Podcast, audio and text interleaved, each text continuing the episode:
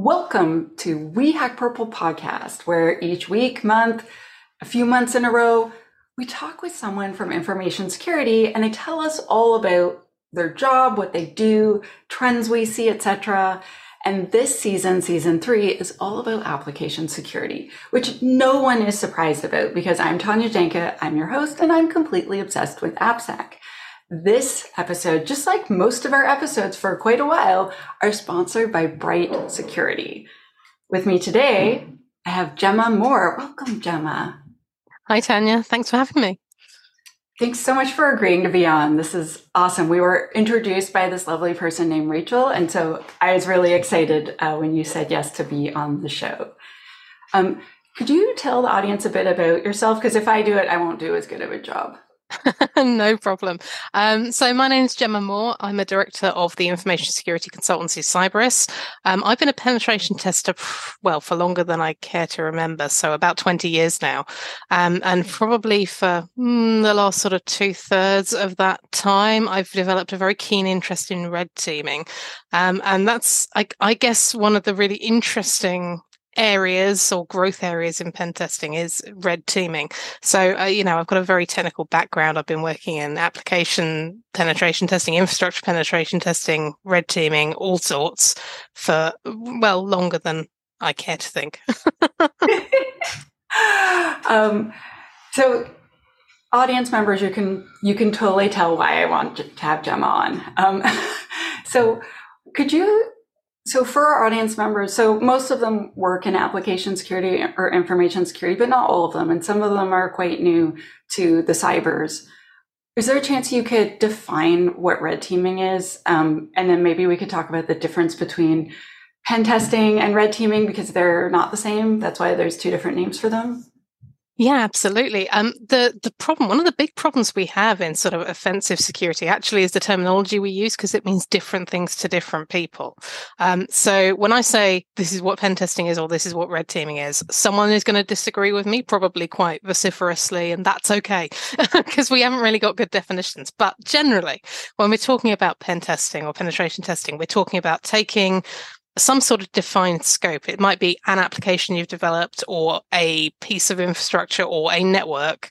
And we're trying to go through the technology and we're trying to find all the vulnerabilities we can in the technology that might lead to some sort of compromise of confidentiality or integrity or availability. And we're using a very defined methodology, trying to get full coverage, trying to find all the things that might be wrong in that defined scope.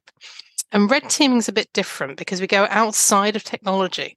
So with red teaming, we're not talking about sort of attacking a defined scope. We're talking about a whole organization or a whole business and putting ourselves in the shoes of the attacker and trying to attack that business exactly the same way an attacker would. So we define ourselves an objective to get to, which is it's not going to be, find all the vulnerabilities in this network. It's going to be, retrieve a record from this particular customer database. That's your objective. That's the thing you're trying to do. Mm. And you are involving people, you're involving process, you're also involving technology, but you're basically going further than technology and you're trying to draw an attack path from an initial point, acting like the adversary. It's normally like an external criminal gang, or it might be, a nation state threat actor, or it might be, a malicious insider.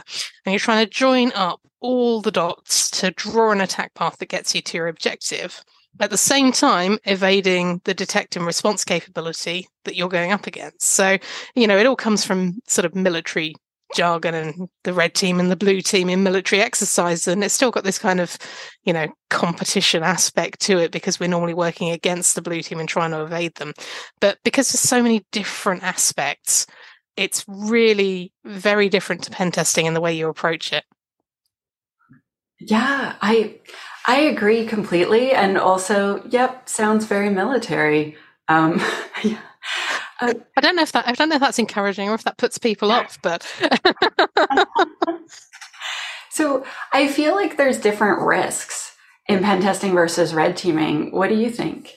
Undoubtedly, that is true. So penetration testing, because you're within a defined scope, you can pretty much isolate where your area of influence is while you're doing a penetration test, and you can do that really easily. So yes, there's always risks when you do a penetration test that, you know, you might find a really fragile old server and you might scan that fragile old server and it might fall over. Or there might be an undocumented feature in an application that might delete all the content when you spider it. I mean, that sounds ridiculous, but it has happened. And, you know, how can you predict these things happen? Things happen. But with red teaming, it's a lot harder to actually put the boundaries in place around where your risks are, because inherently it is a more risky activity. So if you think about when you're attacking an organization as an adversary, what you normally start with is sending somebody a piece of malware or trying to get malware, a foothold into an organization, either via emailing them malware or getting them to visit a website and installing it that way, or sending them something physical that they plug into their machine, or, you know, stealing their credentials. You're looking to gain some sort of execution on their machine. But if you think about the ways that we as an adversary can sort of simulate that, normally we're sending someone a link through some route or sending them an email. But if you think about email just as a good example. Well, if I send you an email, Tanya, you can forward it on to anyone else in the world. And if I've put malware in that email that I forwarded you and you send it on to, I don't know, your mate down the road, well, suddenly the malware that I meant for you is now with your mate down the road. He might work for another company, have a completely different laptop. Yeah. You've lost control of the thing, the implant, your piece of malware. Now, your criminals don't care. We have to. So, you know, we need to make sure that if we send you malware, it can only run for you. And, you know, it will only run on your systems at the right time with the right permissions. A whole bunch of risk management around there. And that's just getting a foothold in the first place. Another problem that you have is that you can't necessarily, if you're looking to run a red team, so that you can assess how well your other teams detect and respond to things, you can't tell them about it. So you've got this risk of escalation, and you need to work out, okay, how high, if someone detects an attack going on, how high up our command tree inside our organization do we let this go before we go, okay, guys, it was an exercise, it's okay, it's not actually an attack? Because if you get that wrong, you can waste so much money with, you know, lawyers, meetings with regulators, all sorts of contracts. So even contracts. So if you've got, for example, detect and response capability managed by an outsourced service provider, if they are charging you every time they are doing some sort of out-of-hours investigation and they see an alert out of hours, you have to weigh up how much money am I willing to spend to work out whether they can respond to this, because it's going to cost you to test that, because they're going to charge you for it, obviously. So all these sorts of things, you don't have to think about this in a pen test, but you've really got to think about it when you're doing a red team. And that makes managing a red team exercise complicated, but also incredibly good fun. I never even thought of most of those things. I have a friend who's a very, very tiny woman, and she did a physical pen test and she got arrested. She showed them her get out of jail card and they were like, we don't care that you have some stupid letter. Everyone owns a printer. And so she sent me a picture of her in the back of a police car. She's like, this is how my day's going. How's your day going? Yeah, that's another one that I didn't mention. But yeah, you know, we always have a get out of jail letter. But really, we never wanted to get to the point where the police are called. But you know, things can go wrong like that. You know, I heard a story, it's anecdotal, I don't know how true it is, but someone who was in a store after hours, having managed to socially engineer their way in, and nearly got shot. I mean, this was in America, but you know, things can go wrong. You got to be careful. I can't imagine something going more wrong than that. Getting shot, pretty terrifying. I enjoy my. I mean, everyone was fine, but you know, there's consequences to these things. Yeah. So when someone hires you to do a red teaming exercise, like what problem are they trying to solve? Like why a red team exercise? So many different reasons, Tanya, and that's also why it's so much fun. And I'll get a bit excited because I really like what I do, but there's so many different things that you can do with red teaming. And one of the things, if you want to buy a red team, if you want to run a red team, it's really important to know actually what is the problem you're trying to solve, or what is the question you want answering. And if you think about what you want answering, that's when you get good value. So you know, sometimes I've noticed in recent years, you might get a customer who wants to run a red team exercise because everyone else in their industry is doing it, but they haven't really thought about what questions they want answered. And if you go into it thinking, I've got to do this thing, but you don't know why, you're not going to get out of it what you want to get out of it. But there's so many things red teaming can do to you. So one of the really important things is validating controls. So companies can spend millions, literally millions and millions, on controls that are designed to either prevent compromise happening or detect a compromise or isolate systems, you know, this detecting and responding automatically. But they actually have very few ways of validating whether the money they've spent on the controls is actually protecting them like they think it is. Red teaming, you can go up against those controls. You can see where are the gaps. You know, is this thing that we're paying millions for actually protecting us like we think it is? You know, are there things we haven't thought about? Is there a way into our network that we've not protected at all because we haven't spent the money on it? You know, are there assumptions that we've made that are completely incorrect?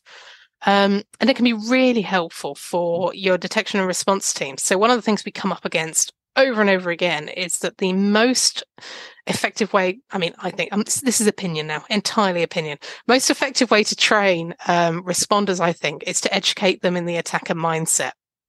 If your responders know how attackers work and how they think, they're much better at chasing us down, finding us, stopping us from taking the next step, because as soon as they see us take the first two steps, they know where we're going to try and go next. And if you run a red team against your blue team, and this is the important bit, properly debrief your blue team at the end, that's really important. Yeah. You can teach them what we did and why we did it and how we thought that way. And then they can start thinking that way themselves. And then they start joining up the dots between different systems and different attack chains. And, you know, they will stop doing things like, what have I seen in the past? You know, you've got an AV product. It gives you an alert for malware. The AV product puts in a notification in the logging platform that says, we found a piece of malware, but we've removed it, we've isolated it, it's okay. Quite often that kind of alert, if you're not thinking like an attacker, you just tick it off and go, we've resolved that. We don't need to worry about that anymore. It's been removed. The threat is not the piece of software, it's not the piece of malware, it's the person that put it there. And if you find that, it's like, all right, well, what did they do next? You know, what was their next file that they put up there in the application or whatever it was? What did that one do? And they haven't thought, oh, well, that one didn't trigger AV. It's like, okay, well, the second one didn't trigger AV. What is that file doing? Why is it there? Yeah. You know, it's that the threat's not the technology. The threat is the individual. And it's that bringing it out from these individual alerts on your tech to, what is this person doing and why? So there's so many different things that you can do with red team investment as well. Sorry, Tanya, you're going to have to tell me to shut up because I will just keep going. I never thought about that. I've had people try to spearfish me before, and we catch this. We're like, oh, this is a spearfish, so we delete it and inform the staff not to answer. But it never occurred to me. So there's someone that sent you a spearfish and spent all that time making a custom thing for your company. Maybe you should figure out who sent it. It seems so obvious when you explain. Just because you got rid of that one instance doesn't mean you've addressed the threat, because the threat is that human being, or gang, or whatever it is. And you know, another really good thing that you can do with red teaming that other people might not think about is trying to work out where best to spend your money as a business to get the best protection. You know, there's so many competing products out there, so many competing controls you can invest in. And as security professionals, we want to stay there and go, buy the lot, get everything, you know, but that's not necessarily realistic when you've got a finite budget. But if you do red teaming right, you can work out basically, where is your squishy underbelly? What is the bit we really need to protect the most? You know, what do we need to put in place that's most important right now to get us the most security benefit? Understanding, of course, there's always going to be a way to do things, but, you know, what's the low-hanging fruit we've got to protect? And red teaming can help you answer all sorts of questions like that. It's really great fun. So a thing that I've heard people say a lot is, like, they'll blame the user and they'll do phishing exercises and trick their employees. And I have a lot of feels about this, and you and I were talking about it a bit before. Like, why do we blame the user so much? Oh, it's so lazy, Tanya. Can't blame the users. Blaming users is just a really lazy way to go about things. Like, if your whole security structure falls down because one person does something they shouldn't do, you have failed as a cybersecurity professional. You just have. Like, we can't rely on users, and blaming them is terrible.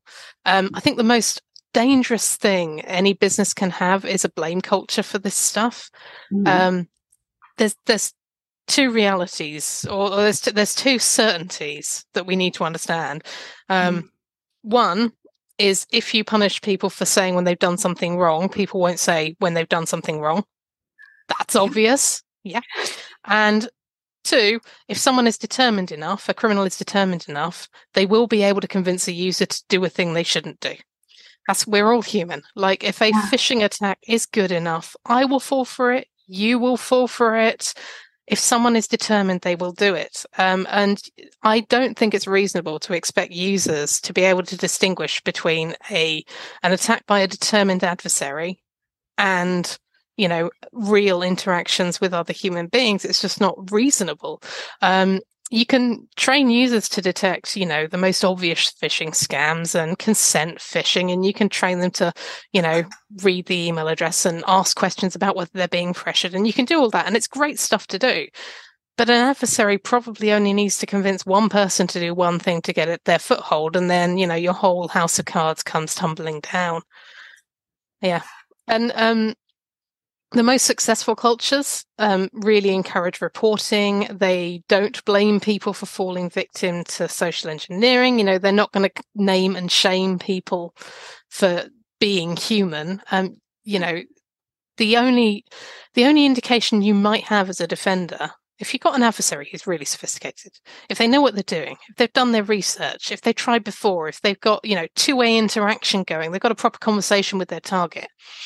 The only information that you might get that something is amiss might be that user going home, mulling it over, thinking about it, going, I don't feel quite right about whatever this conversation was, or I feel a bit funny about the thing that happened last week.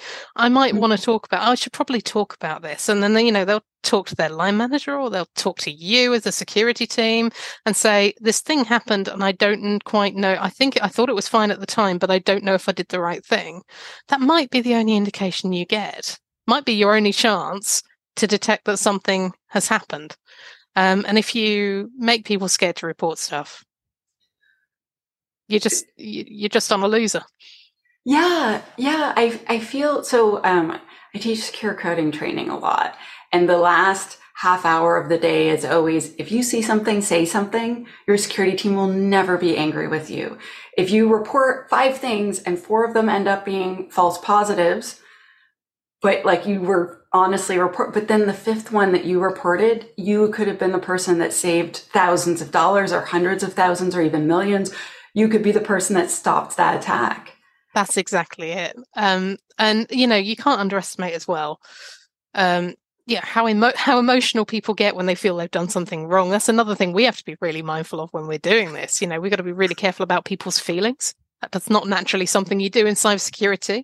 But if you're running phishing or something, you can really upset people if you cause them to do something. Then they find out they've been manipulated, which is basically, let's face it, being lied to. Nobody likes that. And if you're doing that on behalf of their employer, it's even less savory. And then, you know, if you wanted a malicious insider, well, that's how you get a malicious insider. I mean, it's It's a real minefield when you get right down into the weeds of it. But again, a fun one. No, I agree with you so much. So I have another question because, you know, because I can. So red teaming and penetration testing, like over time, it's been changing, right? Like back in the day when you started, it's very different to now. Can you like tell us maybe a bit about how it's changed or changing? It's so different. I mean, it's in some ways it's come full circle, because 20 years ago when we did a penetration test, methodologies for penetration testing were much less mature.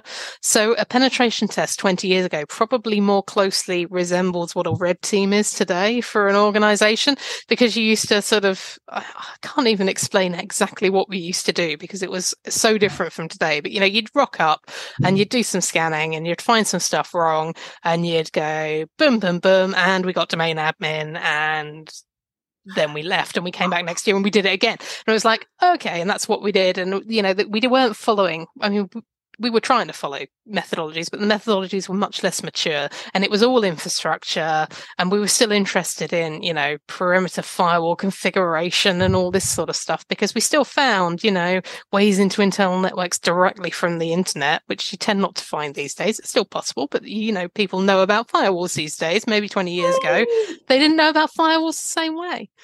But one, the really interesting thing about how all of it is changing, it's basically infrastructure, and the pandemic has changed this completely as well.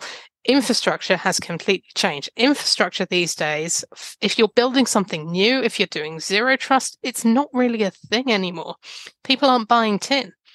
So if you think about a business that's building a new function, new application function these days, what they're probably doing is bolting together a whole bunch of software as a service services through federation routes and API interactions and all sorts of different components bolted together to do a thing that's got a front end on it. And they don't have any servers, you know, they don't have a network. It's all API tokens, and, you know, infrastructure is now applications, you know, yes. And infrastructure as code. Like, you know, you never used to have code that built you infrastructure. I mean, you'd have scripts and things that bolted stuff together, and you'd have automation and cron jobs and all sorts of stuff. But now we have infrastructure as code, and we have application security principles in infrastructure, and all the application security stuff now is part of how you actually build a network, a piece of infrastructure, a service effectively. So it's all gone massively into this sort of application space, if you like. Yeah. But the infrastructure principles are still important, because under the covers, obviously, it's all still there, because we say it's in the cloud, but the cloud is tin. It's just whose tin is it? It's not yours anymore. Yeah. And that prevents you with a whole bunch of problems, Tanya, because authority. Who can grant you authority to do stuff when your thing that you're trying to do stuff against is a bunch of software as a service platforms? There, that is, now I'm asking you the question. There's no good answer to it. Oh, yeah. Generally, like, clients ask me about that a lot, and I'm like, I'm not a pen tester. I'm an AppSec person. You don't want me to scope your pen test. But I'm like, you need permission. If you're going to test a third-party thing, like if it's a SaaS product, it's not yours. You have to ask permission. And a lot of them are going to say no. No. Yeah, exactly. That's the thing. And that's your problem if you're trying to do a red team or a pen test against, you know, these massively federated, bolted together components. You need permission from every single one. Every single one of them's got different terms of service, may well be in different jurisdictions. So, you know, you've got other legal issues to deal with there in terms of what is the law where this thing is based, you know, and data handling as well. And where is the personal data? Which jurisdiction is it in? What are the regulations that apply? What can you do? What can't you do? It is horrendously complicated, such that, you know, when you've got one of these to test, probably your scoping process is as long, if not more, longer than the actual penetration test, because you need to get all of those things right before you can do any testing of it. Yes. And your company does more than just pen testing, right? So like when you go in, you're not just like, this is how I will smash your stuff, but also you could probably offer advice on like here to here is not secure. This is what you could do. And yeah. So we do penetration testing. We do red teaming and all the outputs from that. We do sort of vulnerability assessment as well. So we're down the other end where you've got sort of automated continuous vulnerability assessment and things like that. And we also help with sort of instant response and stuff like that. So, you know, we really help solve our customers' problems. You know, we're vendor independent, so we don't recommend particular products and things like that. We work with everything, but you know, the problems are the same and the application of the principles is the same.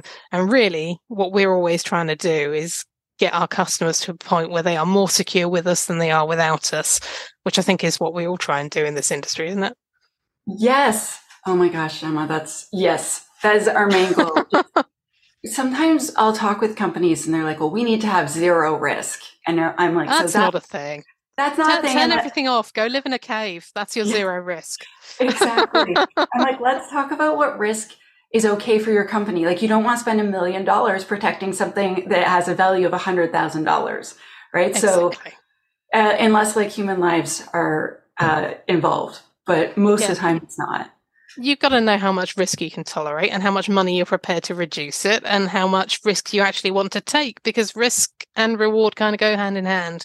You know, if you don't take any risk, you know, you don't grow your business, but it's which risks is it worth taking and which risks is it just not worth taking?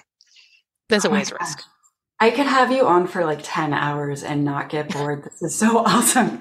Thank you. Gemma, we've run out of time. My little timer's like, yo, wrap it up, Tanya, stop chatting. I'm so bad at this. Oh my gosh, you're incredible. Gemma, how can people learn more about you? Like, do you perhaps have a blog? Yeah, so we have a blog on our website, which is cyberis.com/blog. I write there quite often, normally about red teaming and normally as verbosely as I'm talking to you. So, you know, there's some quite long articles there you can read. They're all good fun. And you can find me on LinkedIn as well.